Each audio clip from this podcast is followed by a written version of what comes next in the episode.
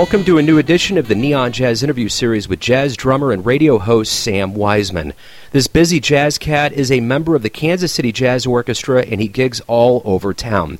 He's also known as the Jazz Insider on KKFI 90.1 FM with a weekly radio jazz show. He also teaches private drum lessons and enjoys playing a piano and guitar. Sam is the son of a classical musician right out of Topeka, Kansas, who fell in love with jazz listening to the radio at the age of 13. He moved to Kansas City in 2001 to study at UMKC, and he's been a fixture on the KC jazz scene ever since. So please get to know him and dig this interview, my friends. Sam, hey, thanks for taking a minute out to talk with Neon Jazz. I appreciate it. Sure. So let's go ahead and start off with kind of the topic, so to speak, of right now, which I caught you after the Winter Wonderland performance with the Kansas City Jazz Orchestra the other night another stellar performance in front of a sold out crowd at Kauffman. Talk to me about your involvement with the Jazz Orchestra. Mm, that goes back to Kerry Strayer, who used to be the director of the Jazz Orchestra. And I had worked for him off and on for a lot of years. He actually gave me the first steady gig I ever had. And I had subbed with the group a few times and then eventually became a member, um, along with another awesome drummer, John Kizilarmut. And we sort of trade off the drumming duties uh, for Kansas City Jazz Orchestra. And it's just a pleasure to play in that group. And uh, Clint Ashlock uh, programs a lot of interesting pro- music and a variety of music. And it's great to play with all the musicians in that group um, and I, I say that it's sort of a, it's a really, it's like a grown up band. You know what I mean? All the guys in that band uh, have played all kinds of gigs for a lot of years, and so it's a pleasure to play with um, so many musicians with so much experience. You know, the one thing that's interesting about what I've always seen with you guys in the jazz orchestra, and I kind of compare this to other large ensembles that cover the music of of the masters and a lot of people in the jazz idiom. I mean, even like the San Francisco Jazz Collective, it's like you know they're covering Miles Davis. You guys cover all kinds of musicians, and my question and point is this: you all make it look so easy, and Clint comes up with these you know twists on things, but it's actually really difficult what you guys are doing. You make it look easy. Is that a is that an accurate surmise? Yeah, I mean, some music is certainly harder than others. Music is always challenging, and there's a lot of work that goes on behind the scenes and years of practice and study to make it look easy. Uh, and I, I hope that when it looks easy, it does it doesn't feel stale or boring. I hope that just means it feels good and comfortable. Yeah. You know, you talked about putting twists on some of the music of the masters like Basie and Ellington and stuff. And we do that, but I also like this band when we play, you know, classic Ellington or, you know, we did a, a Cotton Club show, so like early Ellington or, you know, Sinatra at the Sands, that kind of stuff. We, we try to play stylistically correct for that era. So I, that's another thing I like about this band is, is the, the musicians in Kansas City Jazz Orchestra both like to play modern music and, and rearrange music in a modern way, but then also really uh, recreate you know the classic sound of the Basie band or the Ellington band, for example. Yeah, and and that was my point. It's not that at all that it's stale. It's I you know I'm coming mm-hmm. from a perspective of not being a jazz musician, but watching what you guys do, recognizing that this is you know this is your interpretation on improv, and you know each time you do improv, it's new each time, but there's spin, and I'm, I'm cognizant of that with Clint. I'm cognizant of that with you guys that are out there. So that's my bigger point, so to speak. Mm-hmm. Let's get back to the beginnings of all of this to understand Sam, to understand what you're doing and who you are, not only as a musician, but as a radio host. And it all began back in Topeka, correct? Yes. So talk to me about your childhood and how you got reared, not only in music as kind of this whole, but jazz more specifically.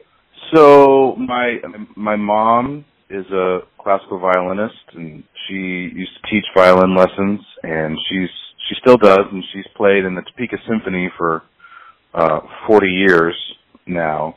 And so that was my earliest, you know, musical influences were early, you know, symphony concerts, Topeka Symphony concerts, classical music.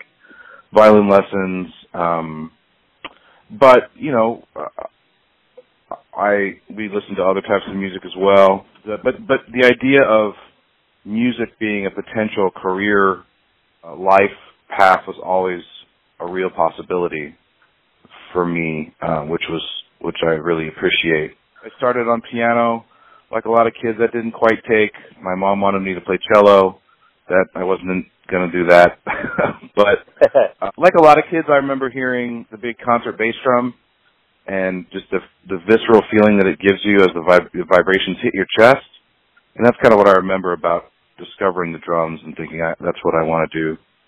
So I started fourth grade bands and took lessons and, and practiced a lot as a kid and did, you know, school band and started learning drum set. And jazz came around really, I probably, uh, on the radio. I had heard some jazz performances, but playing jazz and listening to it on the radio were always intertwined for me. So I used to listen to the local NPR station in Topeka.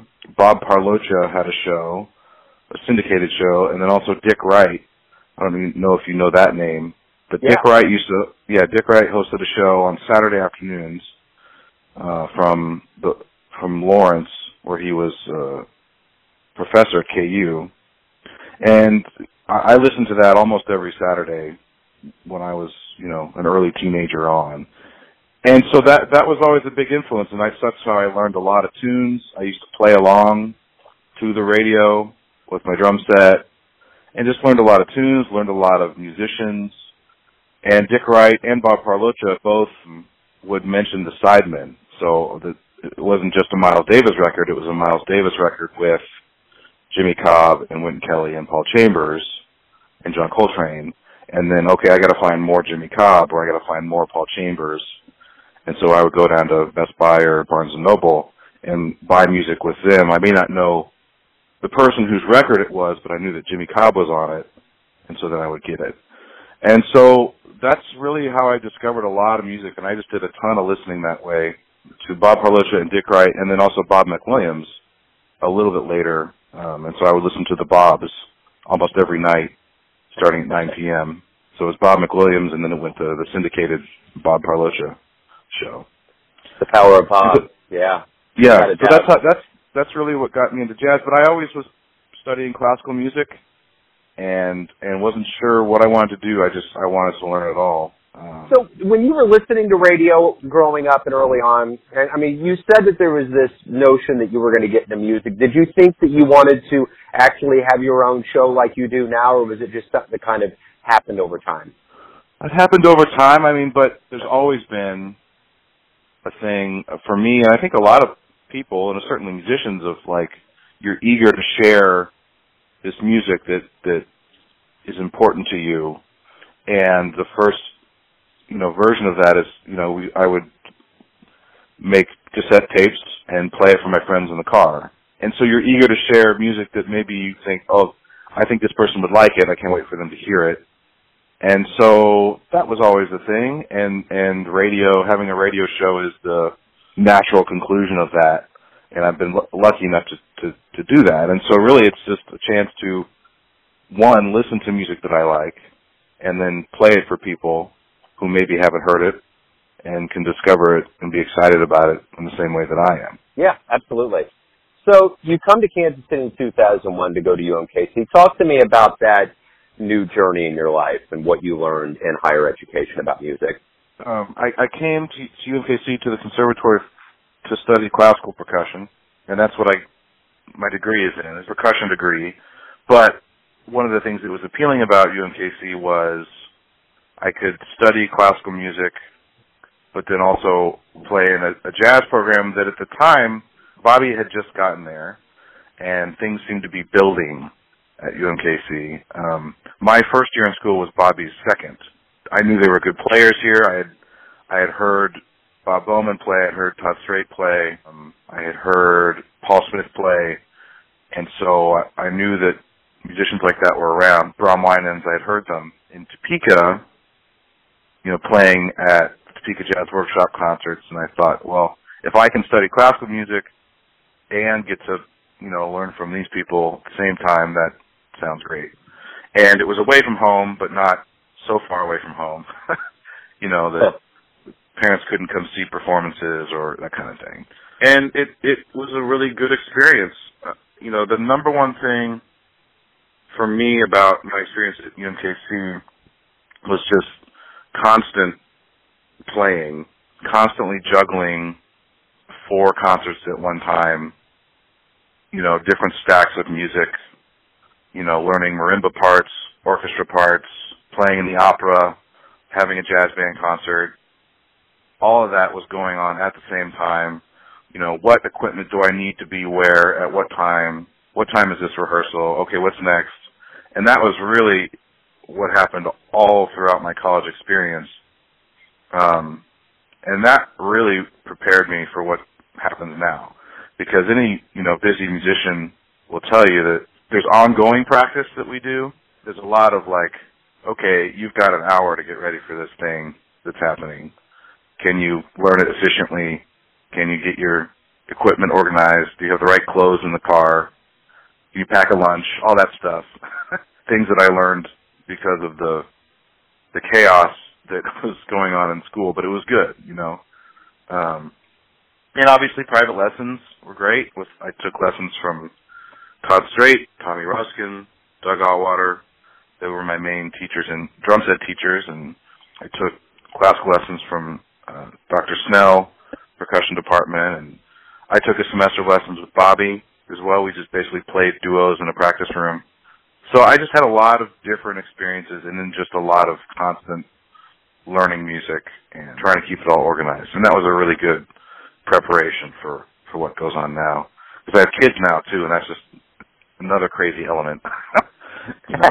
yeah. Talk to me a little timeline wise when you started and kind of how you progressed through the Kansas City scene into 2018? It started in school, really. Uh, I, that's another thing that I would tell some somebody if they were thinking about where to go to school is the faculty matters a lot, the facility matters a lot, the city, you know, the environment, but but the students are hugely important, and these are the people that you're going to be spending the most time with and learning from and exchanging you know musical ideas with.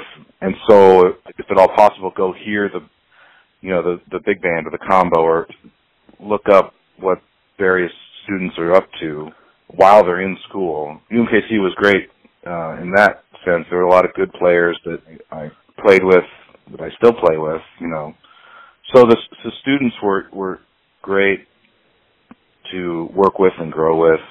Bobby and and you know and Todd and Tommy Doug they were very and Paul McKee I should mention Paul McKee and Hal Melia as well, who were there, they were all encouraging us to go out and sit in and play. And yes, we had to get our school work done and we had to show up at cl- theory class at 8 in the morning, but going out to jam sessions, staying out late, playing, hearing music, trying to score gigs at restaurants, that was always encouraged by all of them. So I had sort of built a little baby gigging life while I was in school was given some good opportunities to play with more experienced musicians even when I was 19, 20. You know, getting to play like like Gerald Spaits, Roger Wilder, Bob Bowman, like I said, um, Kerry, you know, guys like that that were established gave me a chance to play and and then really the how things came to 2018, you know, I was finishing school, trying to decide what to do, whether I would uh, maybe try to audition for orchestras or go to graduate school, move to New York. Those are all things that were in my mind. You know, I graduated in 2005 and was playing gigs and I thought, well, let me just live in my cheap apartment and play some gigs this summer and maybe uh another year and then I'll figure out what to do next. And that was 13 years ago. that's that's basically how it happened. It just built a playing career and met so many great musicians and expanded what I do and trying to grow and I always just wanted to try to be able to play the drums and have a family and a little house and I've been able to do that, knock on wood. That's Absolutely. the short version. yeah. I like it. So, what do you like best about being a, a practicing musician? Boy, um, number one I'd say would be performing.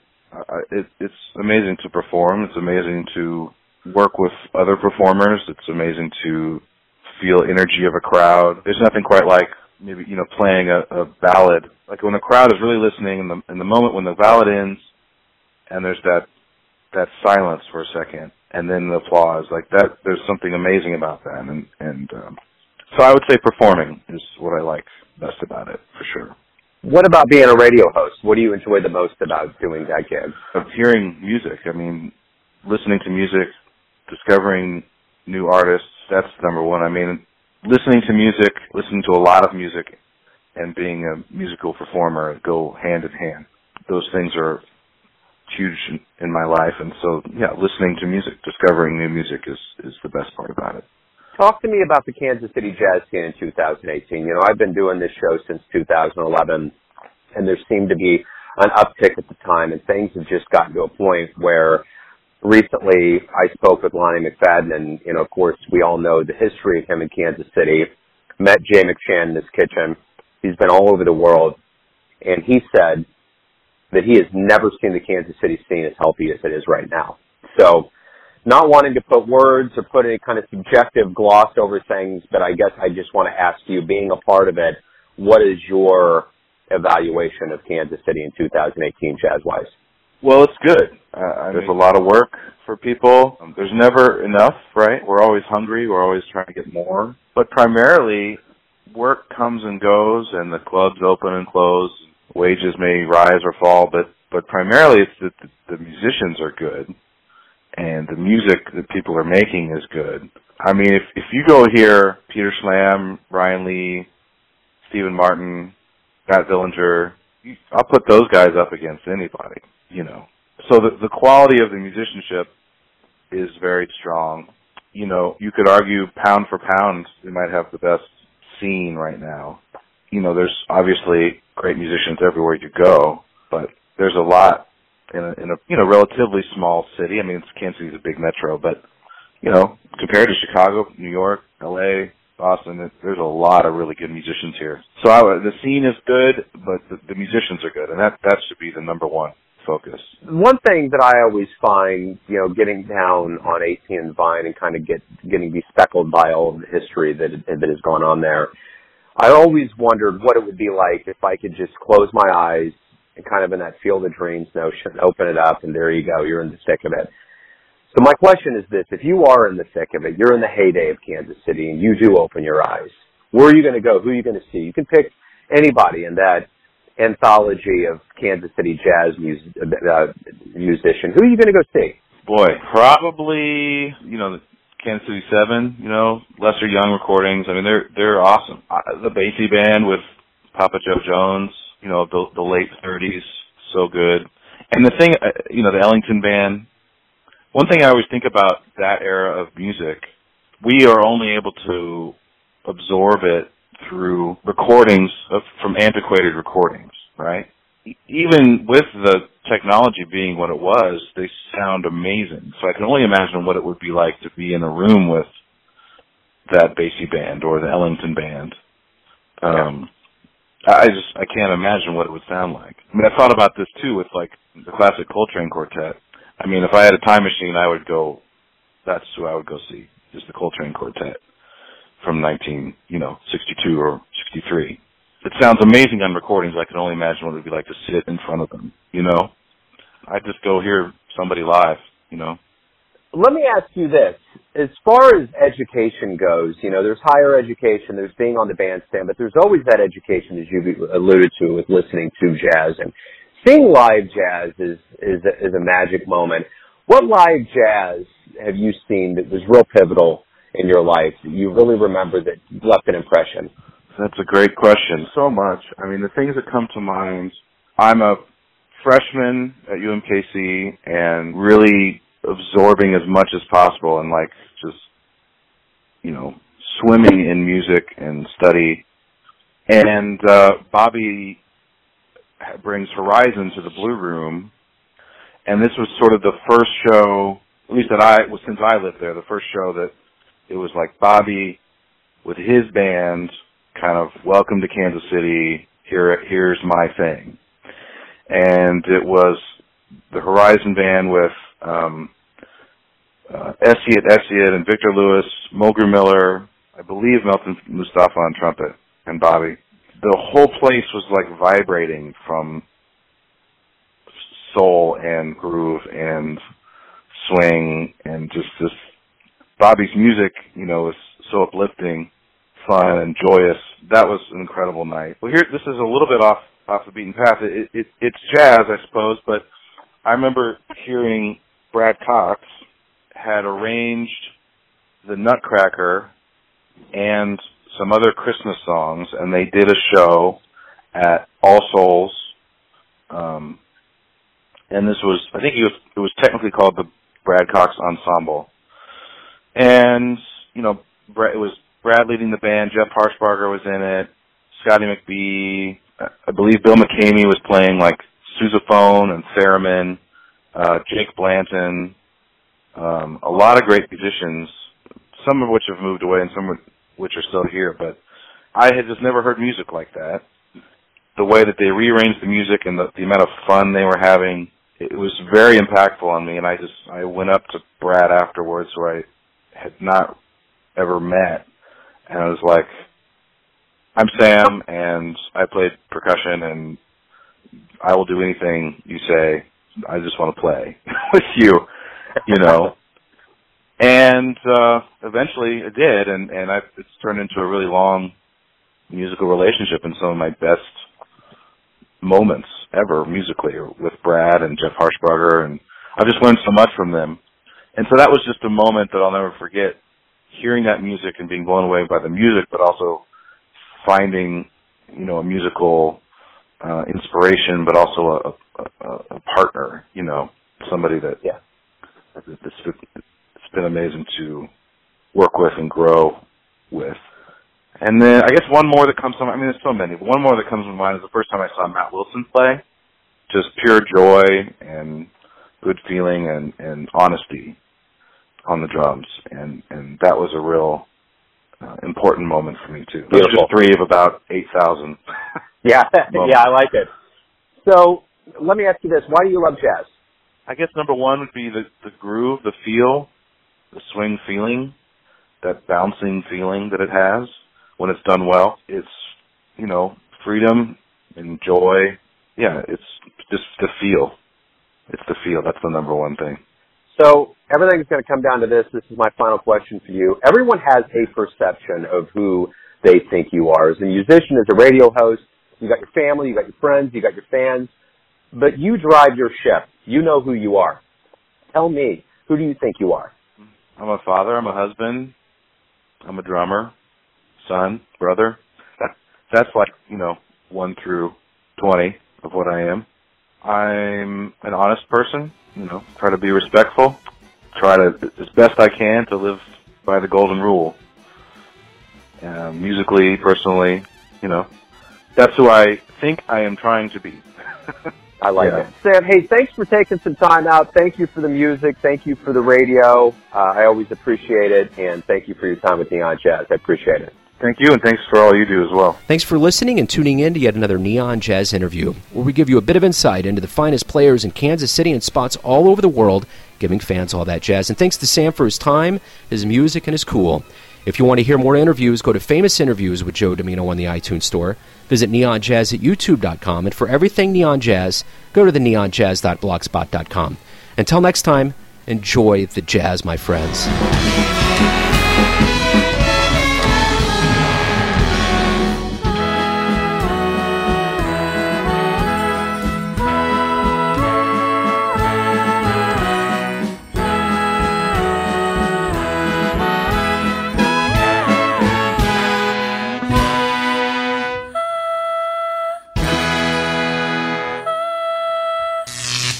Neon Jazz.